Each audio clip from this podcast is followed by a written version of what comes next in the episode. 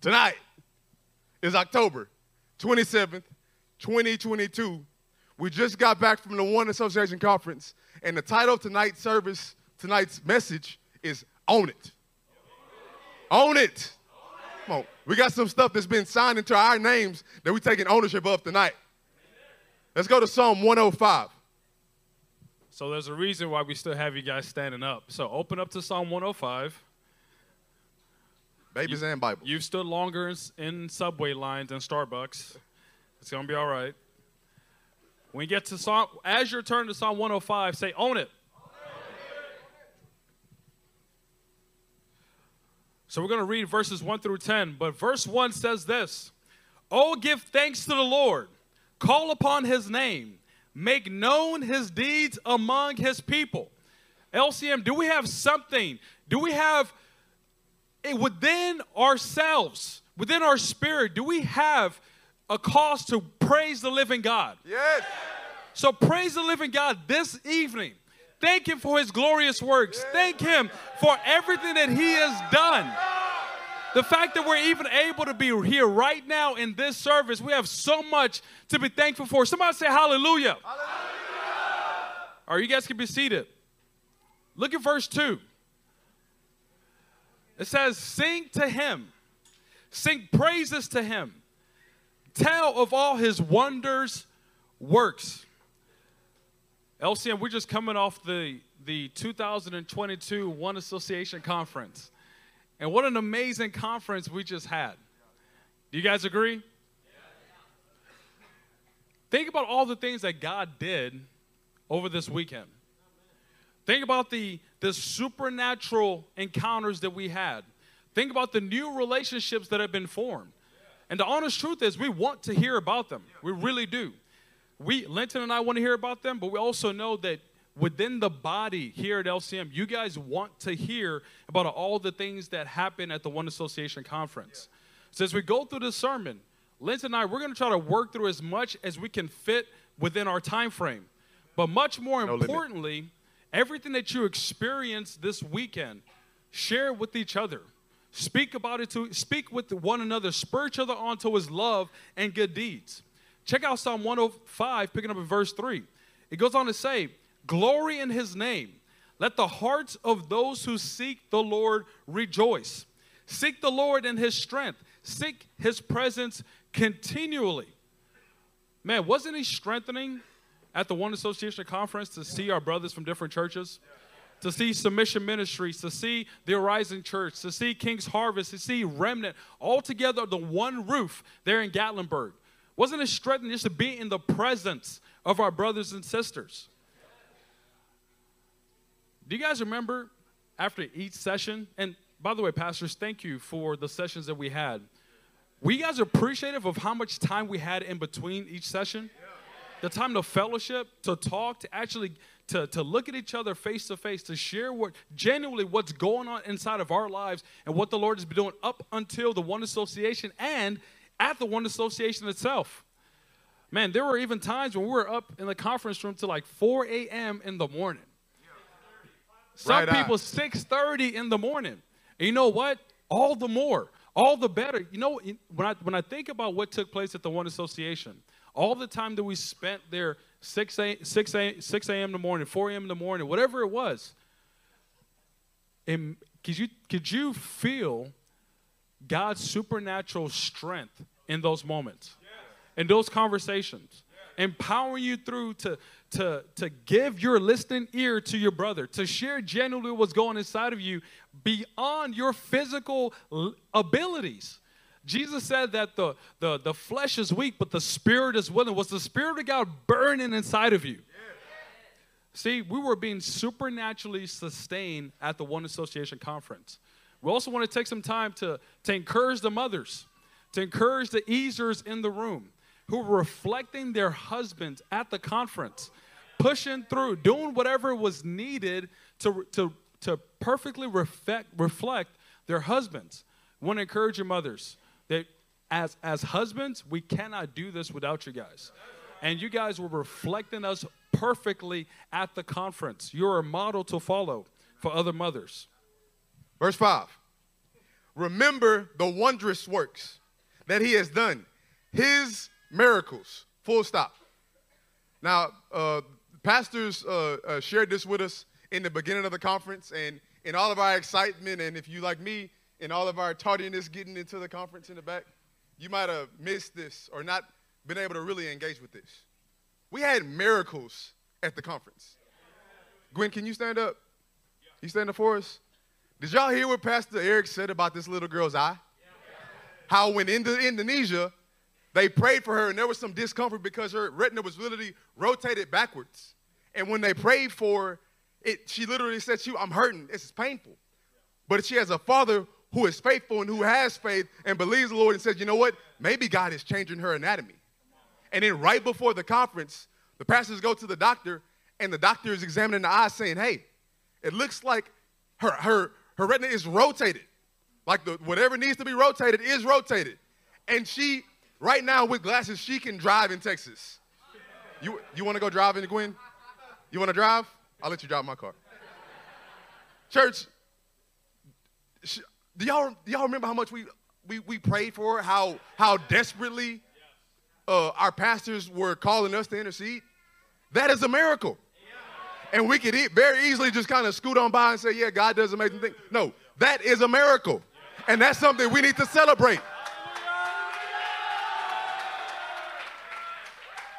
And if that was all, that'd be enough.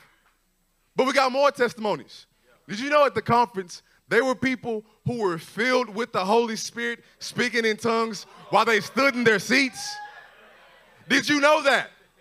People were filled by the Holy Spirit while they stood in their seats. That is something to celebrate, LCM. That is Acts 1 kind of church stuff. And that is what God is allowing us to experience. You know what else is something really cool? From a brother from King's Harvest Church. As a brother was going up to intercede for other people, to pray for other people, to pray for the people that were sick in his church, he got filled with the Holy Spirit. That is something to celebrate that we need to be up in arms about as much as the, the, uh, the crap that's going on uh, outside of these four walls and outside of the association, God is greater. God is mightier, and He showed Himself that way at the conference. We have sons being reconciled to the Father and to their fathers at the conference. Brandon, it's good to see you, brother. We got salvations breaking out and people dedicating themselves to the Lord for the very first time. Y'all remember what they read out of Luke 14? When one sinner repents and turns, there's rejoicing in the heavens. Hallelujah. And we get to reflect that. Udong, stand up, brother. I hope I said your name right. Ubong, that's what I said. That's what I said. That is a mighty man of God in the making right there, and he is taking strong declarations of faith. Look at that smile. Look at what the Lord, we got reasons to be to be thankful, church. Verse 6. O offspring of Abraham and offspring of LCM. That's right, Matthias. Praise the Lord. His servant, children of Jacob, his chosen ones. He is the Lord our God. These are, these are fathers talking to their sons. These are parents talking to their children, reminding them of the praiseworthy deeds of the Lord. And we have things to pass down to them in this manner. His judgments are in all the earth. He remembers his covenant forever. The word that he commanded for a thousand generations. God has not forgotten his covenant, and that covenant is flowing through us, and we get to celebrate it and we get to pass it on to our children. We get to talk to them about the praiseworthy deeds that the Lord has done in our lives. The covenant that he made with Abraham, his sworn promise to Isaac, which he confirmed to Jacob as a statute, to Israel as an everlasting covenant. All of this that we learned about this past weekend, what, we, what the Lord is teaching us even to this very moment in his worship service. All this we learned is not even primarily for this generation. It's not for us. It's for them. It's so that the pattern and the way of life that God is teaching us, is embedding in us, is driving down into our souls, will be passed on to them. That our lives would make an impact so much on them that they would say, hey, this is the way my father walked. This is the only way that I can walk. This way of life is being established for all our descendants. We are changing family lines and family names. Say hallelujah. This really reminded, of, reminded us of a passage in Hebrews. Turn to Hebrews 2. As you guys turn to Hebrews 2, say, own it. We'll pick up in verse 1. It says this Therefore, we must pay much closer attention to what we have heard, lest we drift away. Does anybody want to drift away? No. Not at all. It's an encouraging message. Yeah, it is. It really is an encouraging message. Check out verse 2 says, For since the message declared by angels prov- proved to be reliable, and every transgression or disobedience received a just ret- retribution, how shall we escape if we neglect such a great re- salvation? It was declared at first by the Lord, and it was attested to us by those who heard it. While God also bore witness by signs and wonders and various miracles and by gifts of the Holy Spirit distributed according to his will. Man, when you guys were when you guys were at the One Association conference, was the word of God in abundance? Yes. Man, it, we were being stuffed like an ox, right? But we weren't, being, we weren't being stuffed like an ox for the purpose of being stuffed like an ox. We were being stuffed in that way. We were given the word in abundance so that everything that we were hearing would be formed inside of us, yeah. that we would pay close attention to the things that were being said. We were able to look at the lives of the men on that stage, giving us the very word of God, so that we can hold to the exact same pattern so that we will not drift away. Amen. So when the Lord is pouring out, miraculous things that we've heard, things with Glenn's eye, things with Ubong, things with, with people being filled with the Spirit of God as they're crying out to Him. Why is the Lord doing all these things?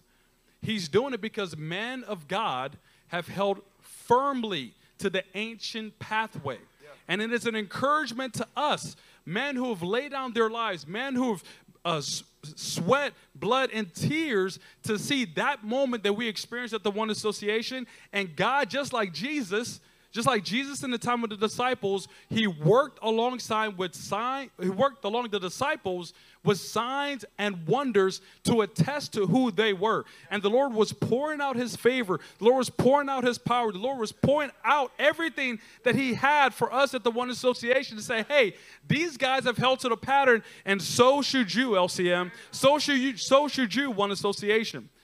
This is what we've come into. This way of life, the deep convictions that we encounter with, has saved our lives. Can you say that? Can you honestly look at this way of life?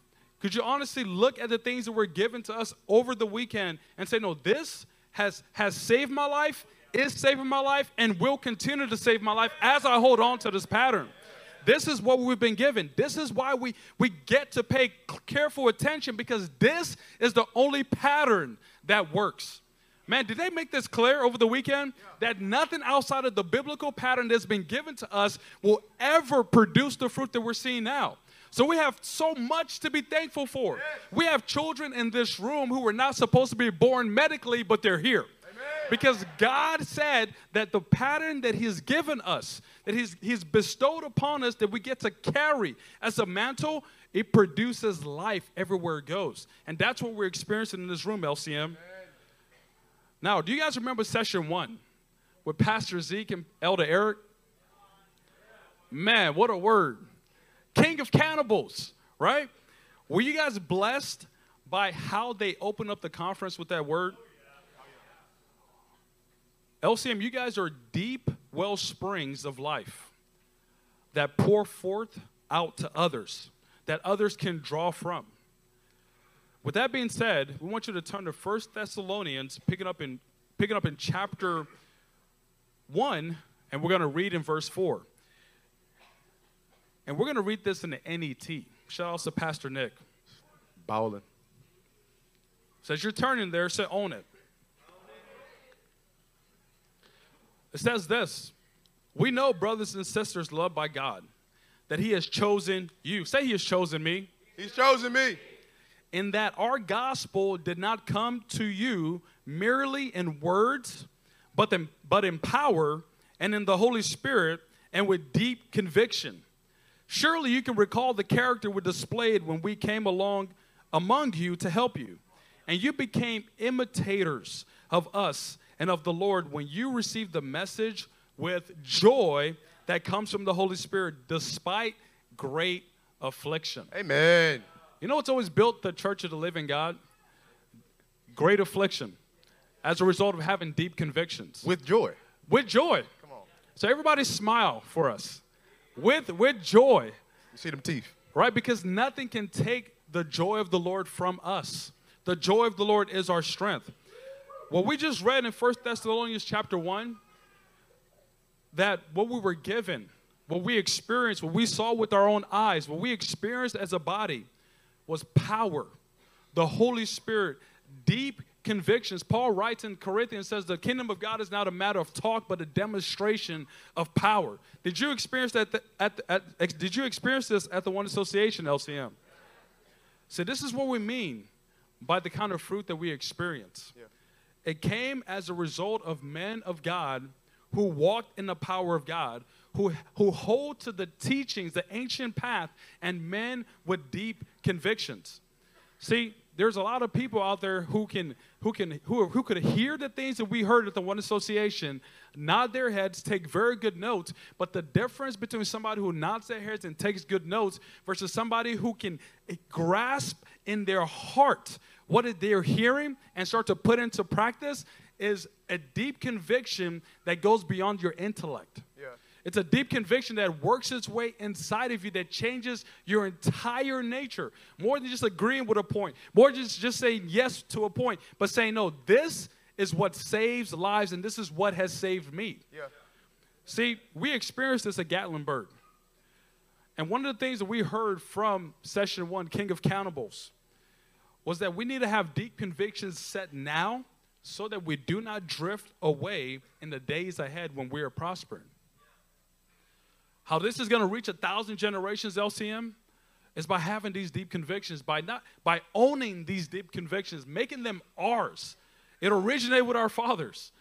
And we make them ours so that in the days ahead, when we're prospering more and more, and God is going to do it as a result of our obedience, that we're staying on the course, we're staying on the path, we're staying to the ancient way.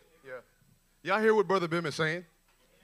The only reason that we were allowed to experience everything that we experienced, like the, the real reason that is, is because there was men of God, there was women of God who said, hey, this is the deep conviction of Scripture, and I will not move off of it. I don't care if we're starting off in a living room. I don't care if we're getting persecuted by family. I don't care if I'm just preaching to my family. This is a, a deep conviction in the Word, and we will not move off of it. And faithfulness over time produced this. And then it produced sons. And then it produced other churches. And then we get to go in and partake and enjoy in that labor. But the reason that we could experience that is because men, men, stood, men stood on deep conviction. And another truth when the word of God comes to us, when God speak to it, speaks to us, when his word enters our ears, it has weight, it has mass, it means something. God speaks and he creates things. So the only reason that God spoke what he spoke to us, the only reason this way of life is in front of us, because he means that we would have it. He means that you would have the same deep conviction and produce the same things that your leaders have produced. That's the only reason that God would speak to us in that way. That is why we are here.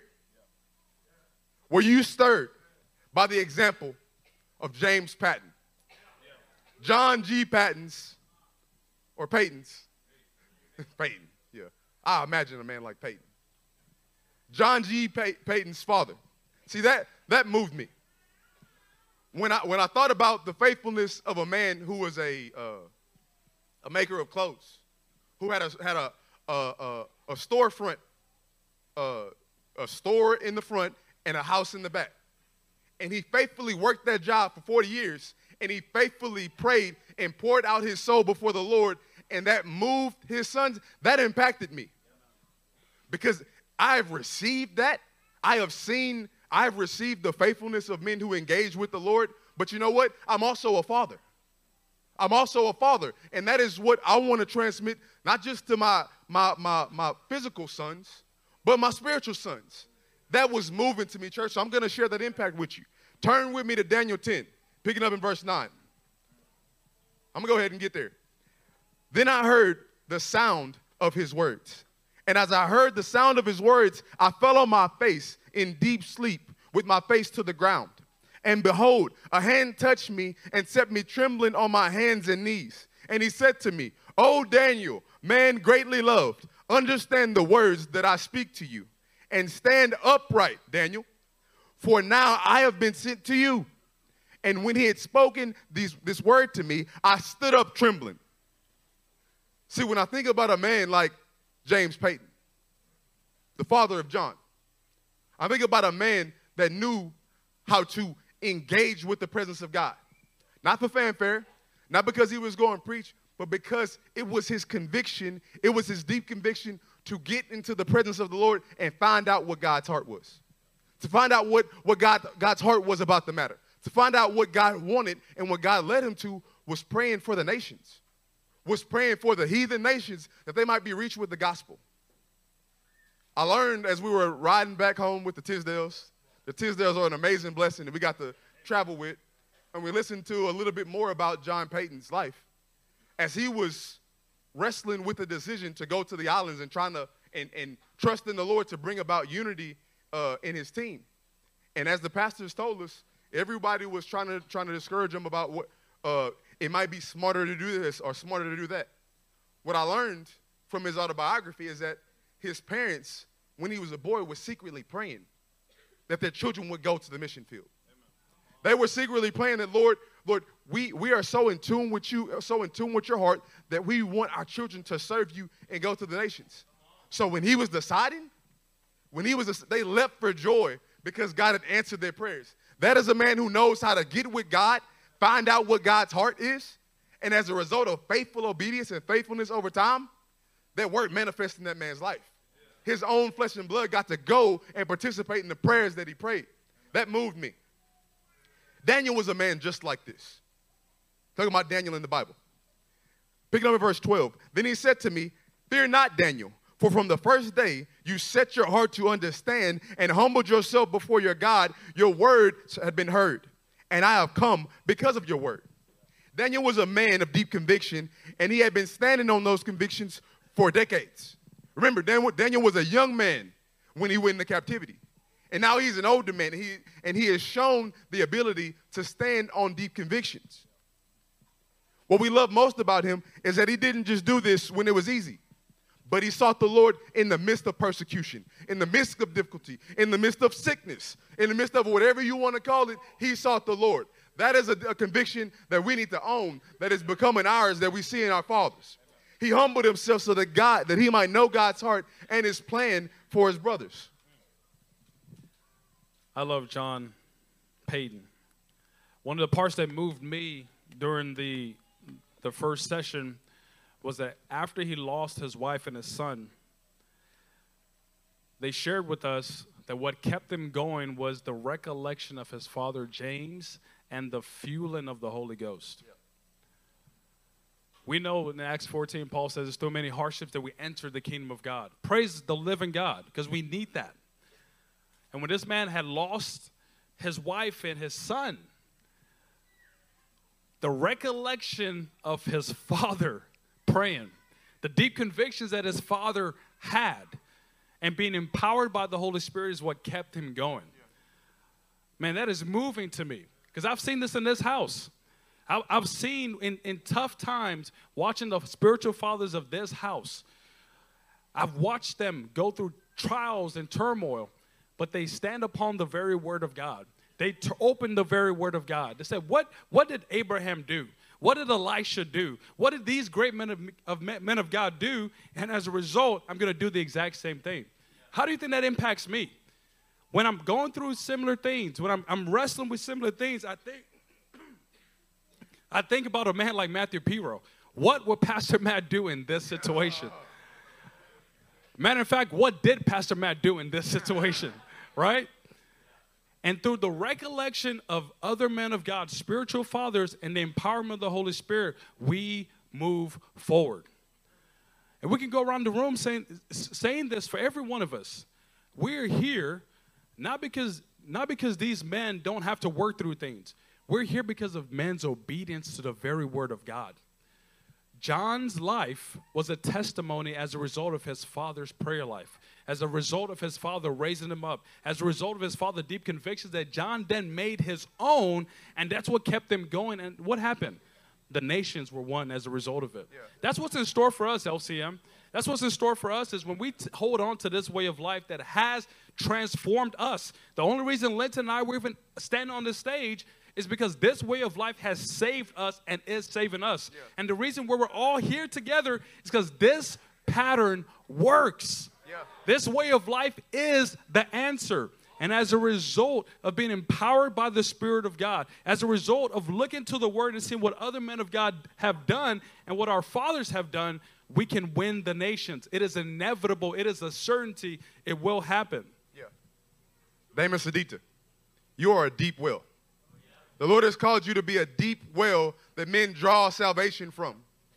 Jaron Snell, you are called to be a deep well that men draw from the salvation that you tasted. That is what God is, is calling us to, and it's for every last one of us. So we're talking about our fathers. We're talking about what we've received for them. And that is great. That is the pattern. But you know what? What about you? What about me? We are called to be the very same things for other people that they were for us. And, and that is what we're saying, not what you should do, not what you can do. We're saying that is what you are. That is what we are in this church. That is what we are in the One Association. So, you know, we just gonna walk like it. How about we just do it? How about we just own the fact that, hey, I'm a deep wellspring of salvation. I have the living water flowing through me. And if you need it, hey, I have it. Come and read the scripture that the Lord has been sharing with me. Come and see what God has done in my family and see what He'll do in yours. That is what He's called you to do. Oh, we getting there. We getting there. Moving on. Session two. Were y'all uh were y'all blessed by the Cajun tornado, as they as they refer to? Were y'all were y'all blessed by Pastor Mike and, and Pastor Buddy? Did they bless y'all? Strong sons, not weak men. Turn with me to 2 Corinthians 3, picking up in verse 1. Own it. I'm going to go ahead and read it. Are we beginning to commend ourselves again? Or do we need, like some people, letters of recommendation to you, to you or from you? Do we need a plaque on the wall to testify to our masters in divinity? No. You yourselves are our letter, written on our hearts, known and read by everybody. You show that you are a letter from Christ, the result of our ministry, written not with ink, but with the Spirit of the living God. Not on tablets of stone, but on tablets of human hearts. Such confidence as this is ours through Christ before God. Not that we're competent in and of ourselves to claim anything for ourselves, but our competence comes from God. We're not looking for letters of divinity. We're not looking for the accolades of the world to testify to what God has said must happen. We look to the men around us. We look to the men that we pour into. And I, I loved the message that, that Pastor Buddy and uh, Pastor Mike preached. That was one of my favorite messages that I've ever heard them preach.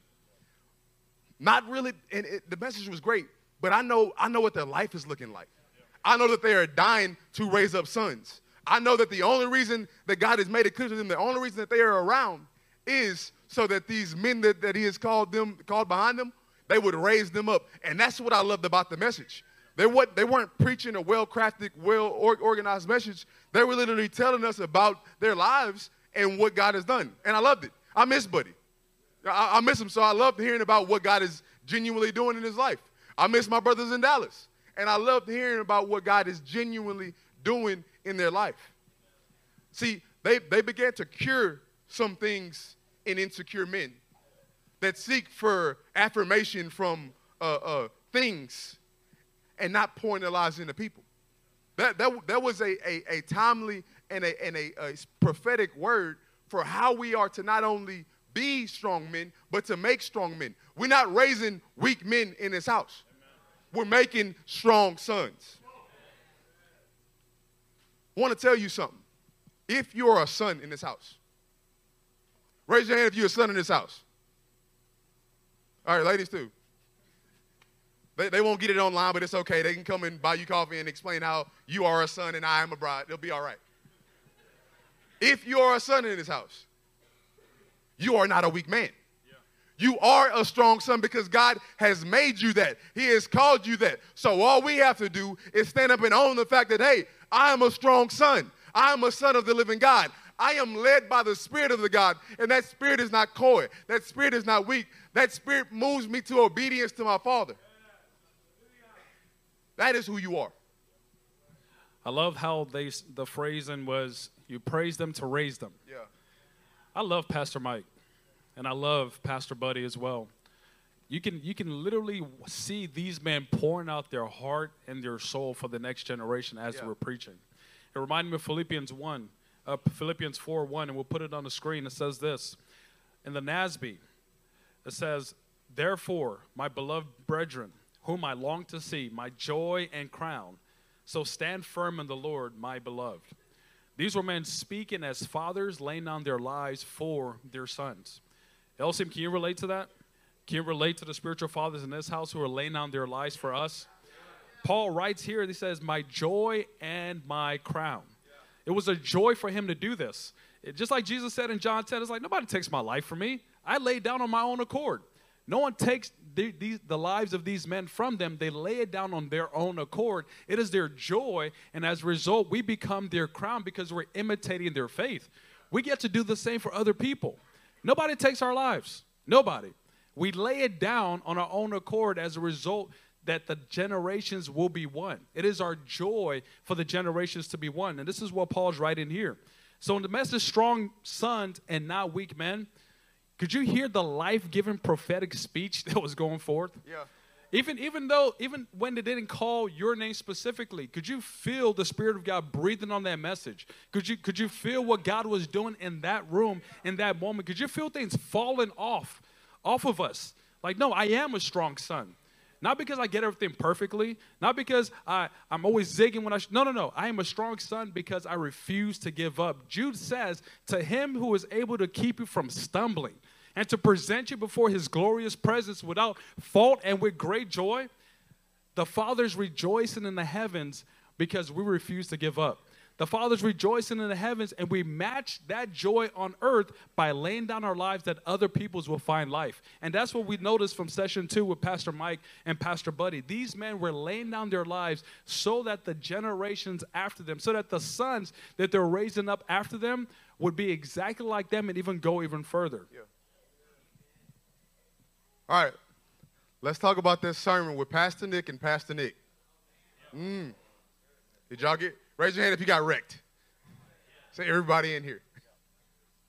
That that sermon so uh, moved me for for a few different reasons. I felt like the first two messages were God pointing us at what the, giving us direction, like fathers giving us direction for what should be being done. And to be honest, at this message, uh, I felt like we were being fathered. I felt like God was was healing things in the room, uh, in uh, all across the room, from men who felt like they they couldn't be fathers, or from men who didn't even felt like they couldn't be sons, and therefore were disqualified as fathers. This was a to me it was a healing service, and and God did amazing things. Turn with me to 2 Kings 11, pick it up in verse 17 and 18. So a little, a little context about this, which I'm sure you, you, you know about Athaliah and everything that she was. Uh, but at this point, Israel's in a bit of a pit, so to speak. There, there have been pits dug, both by wicked people and by their own sinful behavior. But Jehoiada has entered, entered into this mix. Jehoiada then made a covenant between the Lord and the king and the people that they would be the Lord's people. He also made a covenant between the king and the people. All the people of the land went to the temple of Baal and tore it down. Somebody say, tore it down. They smashed the altars and idols to pieces and killed Mattan, the priest of Baal, in front of their altars. Then Jehoiada the priest posted guards at the temple of the Lord. What, Pat, what, what the Pastor Nix did for us simultaneously was tear down altars, tear down idols, idols, tear down uh, the images that we were hiding behind, tear down the pits that either we were digging for others or that we were dug for ourselves, while simultaneously bringing healing to the land. How many of you uh, raised your hands when they asked, Have you been fathered by a pit?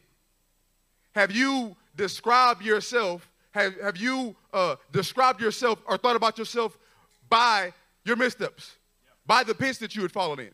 See, I know I was in that category. This, this is something that in, in, in growing up, we used to define ourselves by the struggle. Like, oh, yeah, um, I ain't got nothing. I'm going I'm to get it. I'm going to hustle, all this kind of stuff. It, it was a cool thing in the world to define yourself by the pit you were in. But what we learned about the Lord is that He's not content by in allowing us to stay in that pit. He's not, uh, not content to allowing us to stay in this mindset of the world, but He pulls us up out of the pit. So we no longer have any excuse.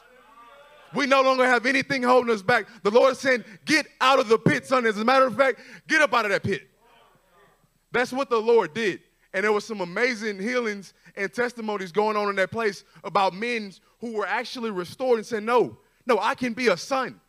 I can be a son not only to the Father, I can actually be a son to these men who God has called to father me. Or no, I can be a father. I can call spiritual sons to follow in the in the, the, the interaction that I've had with the Lord. My deep abiding relationship with the Lord can secure these sons. That is what the Lord did in that session. And, and if, if you don't see that as something amazing, well, I know you do. So I'm, I'm, I'm not, I'm not talking to you. That's for somebody else that was an amazing service that God was pouring out his spirit on us. You know why? Because he wants us to own it. He wants us to be the sons who can then be fathers. That is the only reason God allowed that outpouring to happen because he wants the, the same thing that we experience. He, know other, he knows other men needs to see it. There's an epidemic of fatherlessness going around, especially uh, uh, both physical fatherlessness and spiritual, where, where sons are being orphaned and left out to die. And the Lord says, I am raising up fathers in this place. So he started with us. this is incredible. You guys familiar with Benaiah? On a snowy day, he went down into what? A pit. To kill a lion. It's almost like he was looking out for his brothers. Psalm 18 in verse 34 says, he trains my hands for battle, and my arms can bend a bow of bronze. You give me your shield of victory, and your right hand sustains me. You stoop down to make me great. Man, how good is our Father? Yeah. Have you ever got yourself in a pickle here at LCM and had the pastors have to come rescue you? I got myself in a pit. I raised both my hands, but you know you won't be able to hear me. And when they come to rescue you, how do you feel in that moment? Don't you feel relieved? Praise the Lord. Don't you, don't you thank the Lord? Lord, thank you for men of God like this who would come down into my situation and pull me out of it. Men of God who would not leave me there. Men of God who would who refuse to allow me to be defined by the pit. This is the character of our Father. He stoops down to make us great. I love the story from uh, that Pastor Nick shared about the Chinese believer. Right, he had a dream was having a difficult time understanding, why, uh, understanding Christianity. Had a dream where Confucius came by and didn't help him. Buddha came by, didn't help him, but it said Jesus went into the pit and pulled him out. Come on. Man, our, all of us have experienced that from our good Father. That he has sent his son to continually rescue us from the pit again and again and again. Whether it's a pit of despair, what, whatever you want to define the, the pit, fill in the blank. Our good Father who is seated on the throne is still rescuing us from those things because we're sons of the living God. We're not defined by those things. We're called to be wells that produce more wells. So when David is writing here in Psalm 18, he says, You stoop down to make me great. It's not just him dusting off his knees, like, okay, I'm out of the pit. No, no, no. He is called to testify about the character of God. Yeah. He is called to be a well that springs up that other people might drink from. This is who we are, LCM. This is who we're called to be. That when we're rescued from the pit, and we have, we should testify to the character of our good King, the character of our good God, the character of our Father, that others might drink from that and they themselves may experience the things that we're experiencing. You won't have to look long to find somebody who needs help up out of a pit. Moving on to session four. Say it with me. Unashamed. Una Shamed. Were y'all blessed by our brothers? I, I, I love y'all. I love you so much. I love, I love you, Pot Gary. So John 6, 63. The spirit gives life. The flesh counts for nothing. The words I have spoken to you are spirit and they are life. Yet there are some of you who do not believe. For Jesus knew from the beginning which of them did not believe and who would betray him. He went on to say, This is why I told you that no one can come to me unless the Father has enabled him. From this time, many of his disciples turned back and no longer followed him. You do not want to leave me too, do you? Jesus asked the 12. Come on. We are Peter. We are Peter. Yeah. Simon Peter answered him, Lord, to whom shall we go? Yeah. Like, should I go and act like the world again and pretend that that's okay? To whom shall we go? You have the very words of life. That sermon that the pastors preached moved me. You know why it moved me? Because I have been ashamed. Because I have been ashamed, ashamed of my calling, ashamed of myself when I say stupid things, ashamed of many different things. But you know who I'm not ashamed of? The Lord. And if He's not ashamed of me, then why should I be ashamed? No, they need what we have. We don't need what they have. They, they come up to the standard of God that, that God has produced this life. Nobody in my family will disagree with the fruit of my life. They won't disagree with the fruit in Pastor Wade's life. They won't disagree with the, the, the fruit in Pastor Nick's life. They won't disagree. But there's a temptation when there's a pull to feel like, ah, we, we doing something. No, we're not doing anything wrong. Yeah, we are unashamed of this way of life Amen. because it is the only thing that produces life. It is the only thing that will actually produce shalom in your marriages. It is the only thing that will cure this epidemic of crazy children and fatherless sons. It's the only thing is this way of life, and we are to be unashamed. Speaking about unashamed, let's put up Acts 4.13. Let's learn this from the, the apostles themselves. It says this in the NASB. Now as they observed the confidence of Peter and John, and understood that they were uneducated and untrained men. They were marveling and began to recognize them as having been with Jesus. This is incredible. Looking at how the apostles acted, these men went from uh, just fishermen in the, the lowest in society to standing before the religious leaders of their day completely unashamed. And these religion, religious leaders were marveling at the fact that although these men were untrained, although these men were uneducated, they knew, they can see that these men had been with Jesus. This is what it looks like to be unashamed, to be completely unapologetic of this way of life that we live. This way of life works. You know why it works? Because we're all here. Look at the fruit of our lives. It works and we need to, we, we, the Lord is forming deep convictions inside of us. And just like the apostles, we're completely unashamed.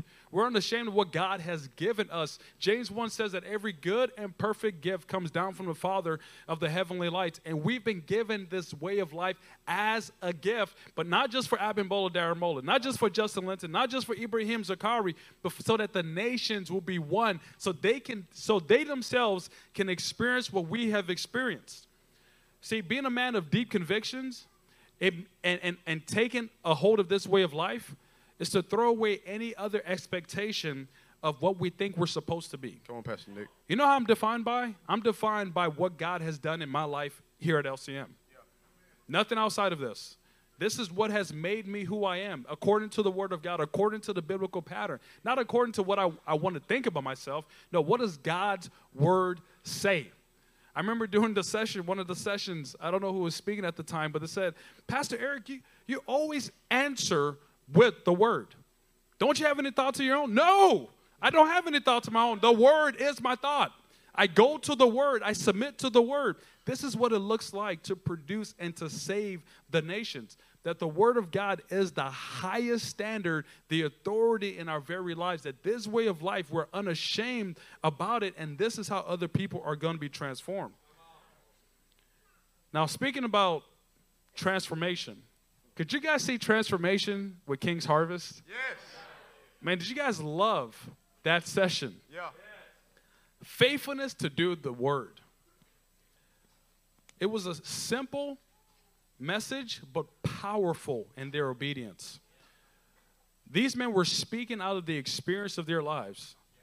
They engaged the word of God, they heard the word of God, they listened to the word of God, and they did the word of God.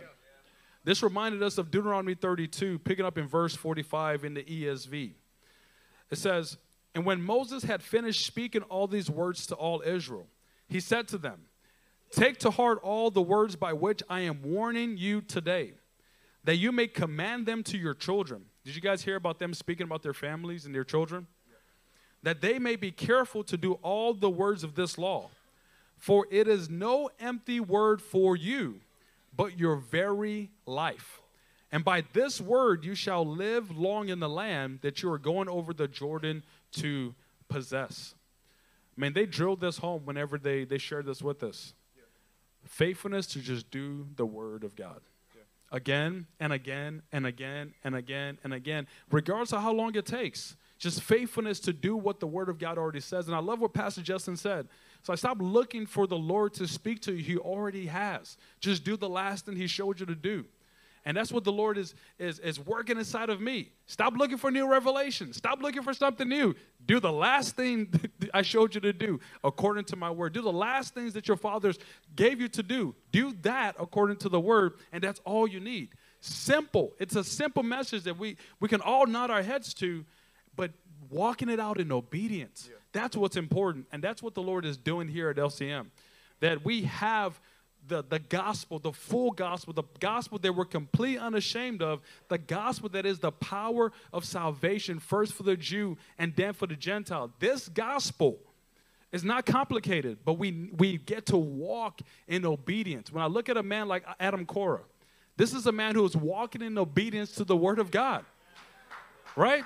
Adam is full of scriptures. He's full of six scripture strings, but he's, he's more full about him just doing what God's word says. Yeah. And this is what has built this body and this congregation. Oh, man. It had to come to a close. But no, you know, it didn't come to a close. That was the start of something. The, the conference had to come to a close, but the obedience that comes from it is only beginning. Session six, we had submission ministries and called out ministries. Right? Do y'all remember the five points that they gave us? Were you moved by that word? Did you leave with some truths that you could put into practice like immediately? See, good fathers, they wait well. Good fathers give timely words. Good fathers see down range. Come on, Spence. Good fathers have an eye for the unlikely. Were any of you moved to tears when, when Pastor, uh, Pastor Zach started to, started to share his testimony with Pastor Matt? Yeah. Sam was pointing at like he was. I was too. I, I, I couldn't hold it in because it is something, to be honest, that as a man, you long to see. And we have that example before us. And what's more than that, we have the opportunity to do exactly what has been done for us to, a, to another son. And that was amazing. Good fathers have an eye for the unlikely, and good fathers stack stones for their sons. Habakkuk 2, verse 2 and 3 says, Then the Lord replied, Write down the revelation and make it plain on tablets so that a herald may run with it. For the revelation awaits an appointed time. It speaks of the end, and it will not prove false. Though it lingers, wait for it. It will certainly come and will not delay. Just, just in light of everything that Brother Linton said, the five, the five points, the five aspects of being a father. One thing to note here is that Jehoiachin had a revelation. And in that revelation that he had, it required him to be a seed that dies to produce the generations after him. Pastor Jake said that the seed is the son, and the seed that dies is the father. And Jehoiachin had this revelation. There's something else about this Habakkuk 2 passage. The Lord is not in a rush to complete his divine plan. He's actually more interested in working his divine character and deep convictions inside of us. That is so that the divine plan that he has was always meant to go to the generations after. That's a good word. The Lord's not in a rush. A day is like a thousand years, a thousand years like a day.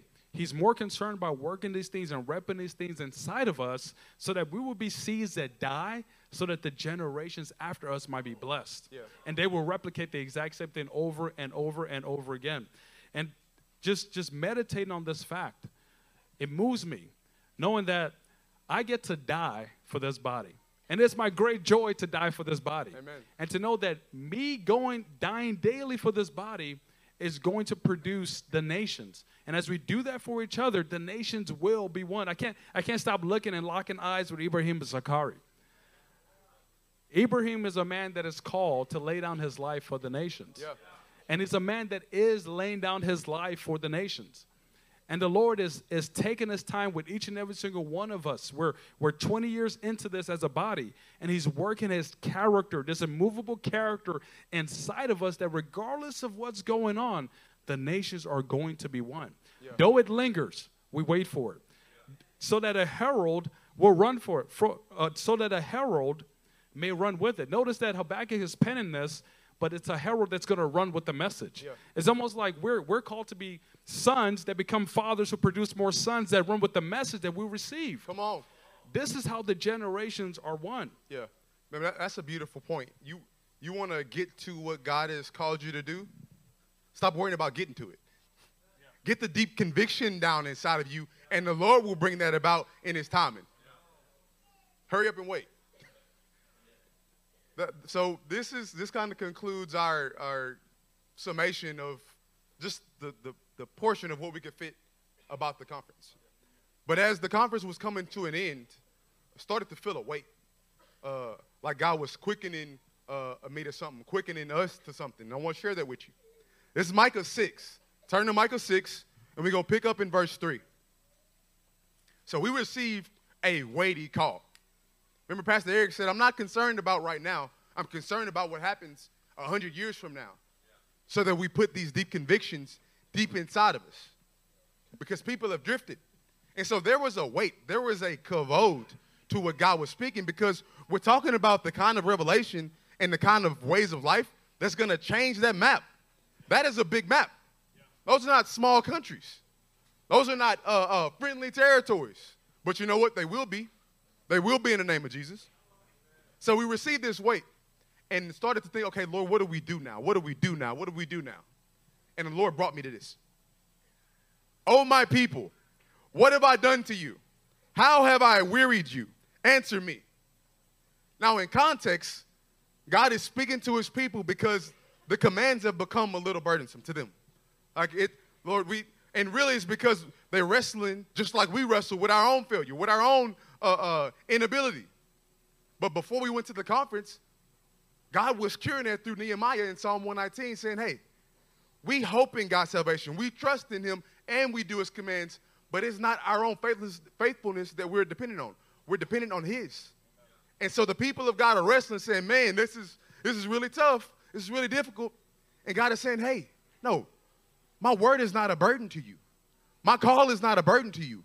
This that you, I had this plan from the very beginning. You're only just now finding out about it, LCM. The call that I've given you to be fathers, to own this revelation, to make this deep conviction yours, to produce sons, to raise sons who raise sons, that is not a burden to you. Remember, and, and look how God engages them and he reminds them of who he has been to them.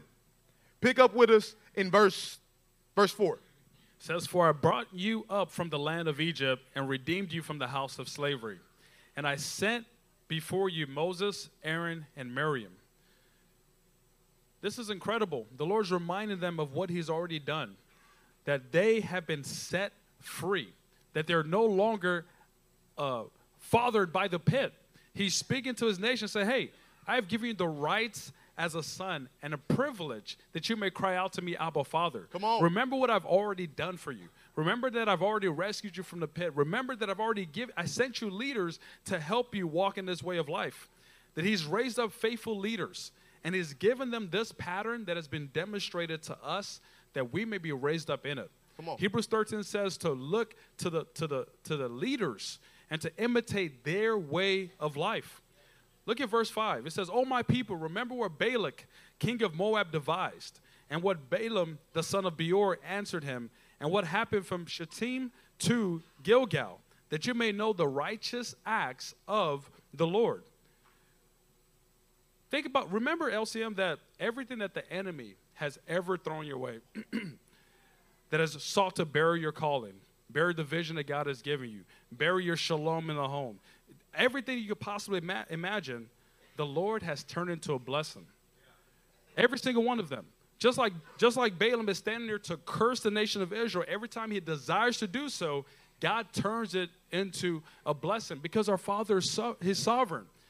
And no matter how many attacks, no matter how many things come our way, our Father is able to turn those things into a blessing, to cause deeper convictions to be worked inside of us for the purpose that the generations will be sustained, that the generations will be one. He's been doing this to work his character inside of us. That as we obey his word, we're bringing glory to him. Yeah. So look at what God did. They, they felt the, the enormity of the call, and it, it was starting to become wearisome. And he's saying, no, no, no. Look, you're free. You're not a slave any longer. You're not a, you're not a slave to fear. You're not a slave to faithlessness. You are free. I freed you. I gave you leaders to show you how to walk in this way. And if that wasn't good enough, every time something, something came to drag you down to the pit, I said, no, I will turn this into a blessing. You are my sons. I am sending you to the nations with this revelation. In verse 6, he says, With what shall I come before the Lord and bow myself to, before God on high? Shall I come before him with burnt offerings, with calves a year old? Will the Lord be pleased with a thousand of rams, with 10,000 rivers of oils? Shall I give my firstborn son for, the, for, for my transgression, the fruit of my body for the sin of my soul, my soul? So now that he has done all these things, now that he is he got us to the place of shalom before we went to the conference, and then he spoke amazing revelation that we're to carry out now. Now at this point, do we start to engage in anxious toil? Do we start to really like work in our own strength? Like, okay, now I just got to do something. No, God has already shown us what to do. It, he has already shown us the way of life. We're to simply walk in it and trust Him. So you're not you're not trying to make up things to do now. You already have it before you. The pattern works. The way of life works. As you walk in the pattern, as you hold to the deep convictions that, that were our fathers that are becoming ours, He will produce in you a example to the nations. Let's take a brief aside to talk about this way that He's calling us to walk. We're going to read to you Isaiah 51. You stay where you at Micah 6. Look at what it says in Isaiah 51, pick it up in verse 1. It says, Listen to me, you who pursue righteousness. That's you, LCM. Who seek the Lord. Look to the rock from which you were hewn, and to the quarry from which you were dug. Look to Abraham, your father, and to Sarah, who gave birth to you in pain. When he was one, I called him, then I blessed him and multiplied him. This is what we've been given.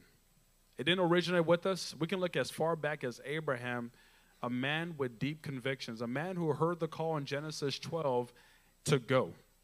No GPS, no further details, just to go and he trusted the Lord. And look at what it's produced. We're called the offspring and the seed of Abraham. We're in his in, in, in his faith. God called and Abraham followed. God promised and Abraham and Sarah trusted him in every step of the way. See, this is how the the Hebride Islands were won by John G. Paton. The same, the same things that we see in Abraham, the same things we see in the fathers of the faith, is the same thing that faithful men of God have held on to for generation to generation to generation. And this is how the nations are won. See, the Lord gave our spiritual fathers a revelation that started off in a small church in a garage but look at what is produced. Linton was just talking about this earlier. When we showed up at the One Association conference, you didn't have to work hard to get to know somebody. You knew they were family when you saw them. Yeah. Within, within 15 seconds of talking to them, you're like, this is my brother, this is my sister. How did we get to that? It's because this way of life works. The revelation that these men have been given is now a revelation that we get to carry and to run with, that the generations might be blessed. See, the Lord, just like He led Abraham, just like He led the fathers of the faith, He's also leading us, LCM. The honest truth, it doesn't always feel that way. Not every day feels that way, but He is leading us better than we can follow Him. We just need to trust Him. Do you think Abraham always knew that you know, it, it, felt good today just to walk in the midst of, of a desert. But God said go, and he trusted that the Lord is able to navigate his course to get him exactly where he needs to be. And it's yeah. the same with us. We don't need to worry about the details. Forget all the details. Let's just say, Yes, Lord, wherever it is you want us to go, we're going to start walking in that direction. And by your grace, by your spirit, you will lead us there. Yeah. You know what I'm, I'm starting to, brothers, y'all can start to make your way up here. I'm starting to, to appreciate from my fathers that, to be honest, because I was faithless in the past, it used to really frustrate me. I was like, hey, what do you think I should do about this? And they give a very simple answer. You just need to trust the Lord. Read your word and trust the Lord. And I'm like, oh, I really just wanted you to tell me why. Because it was faithless. But what I'm, what I'm starting to appreciate about my fathers is that I'm seeing that they were raising me up into the same kind of faith that produced this ministry. Yeah. How are we to how are we gonna gonna uh, produce this way of life? How are we gonna become uh, springs of living water? The same way your fathers have, because you're their son. You can do exactly what they've done. You can walk by faith every day, just like Abraham, and you know what? You're gonna end up at the destination that God had already promised. That is what we've been called to. The same kind of faith walk, just like Abraham. The same kind of faith walk, just like our fathers. And you know what's different about it now? We're owning it. We're owning it saying, no, no, I'm a, I'm a wellspring of life that that brother needs. I'm going to raise up sons who are going to raise up sons. We're going to see people saved in our living rooms. We're going to see people saved at home means. You know why? Because I have a spring of living water inside me. Nolan Hewitt has a spring of living water inside him that I need, that you need. That is what we are called to, LCM. Micah 6 8 says, He has told you, oh man, what is good. He's already told us. It's not something that we're having go and discover and climb up a mountain to peek over and see. He's already shown us the way of life that produces life. And what does the Lord require of you? But to do justice, to do what is right, to love kindness, and to walk humbly with your God. He's already told us what is good, saints. He's already let us know where we have come from, and He's given us clear direction on where we are going. And we're going to raise up springs of living water all the way along the path. The pattern that has been established by the word of God and the fathers in this house has, has gone before us, and we will not deviate from it. Not now, not in a hundred years. We will not deviate from this way of life. We will only build upon it, and our sons will go further than we are. We will hold to the pattern and walk by faith just as Abraham did. The conference, it was the start of something. That was not the Super Bowl finish. That was not the, okay, all right, now I'm waiting around till next year to see what God might speak. No, the conference was God giving us a shotgun start saying, hey, you see what this produces? You see what this will produce in one living room? What about 10 living rooms? What about in 40 families? This same way of life, this same walk of faith. What will this produce? You don't know, but you know what? You can find out. It's time to get to work. That's what the Lord is. You know, it's time to get to work. Our fathers had a deep, abiding spiritual walk with God that secured us. It secured me and is doing the same to that day. But the question is, why may not I do the same? Why not you? Yeah. Our fathers became sons who raised up sons in the faith who raised up sons. Why may not I? Why may not you? Yeah. Our fathers transformed deep pits into deeper well springs. Why may not I and why may not you? Our fathers went from being ashamed in one way or another to being Unashamed. Why may not I? Our fathers became immovable by being doers of the word of God. Why may not I? And you know what? You're going to do the same thing. We're going to do the exact same things that we have seen them do. Zechariah 12 3 talks about an immovable rock that nations will come and they will hurt themselves on because they can't move it. That is what it's going to be like in this house as we take up these, these deep convictions. We're not going to be moved by sickness. We're not going to be moved by family. We're not going to be moved by the time that it takes to get from point A to point B. No, we have deep convictions that make us immovable rocks, and we will be here doing exactly what God has called us to do. Y'all stand up with us. This is the attitude. This is the direction that we're going. We're not making apologies about it. We're not, we're not slowing down. We're only going to speed up in being who God has called us to be. Amen. Ephesians 3, verse 16 says, I pray that out of his glorious riches he may strengthen you, LCM, with power through his spirit in your inner being, so that Christ may dwell in your hearts through faith. And I pray that you, being rooted and established in love. LCM, he didn't send us here to this body because we cannot do it. He sent us here because we can. He sent us here to imitate this way of life. And I love what my brother just shared. We are completely unapologetic about it. It's what works, it's what's saving us, and it's what's going to save the nations. It requires us to be rooted and established in love love for the brotherhood, love for, love for more of this way of life in greater fashion. Because Isaiah 61, like we learned at the conference, that as a result of us experiencing salvation, what does it ultimately do? It produces salvation in others. In verse 3, it talks about providing for those who grieve in Zion to bestow on them a crown of beauty. Instead of ashes, the oil of gladness. Instead of mourning, a garment of praise. Instead of a spirit of despair, they will be called oaks of righteousness a planting of the Lord for the display of his splendor.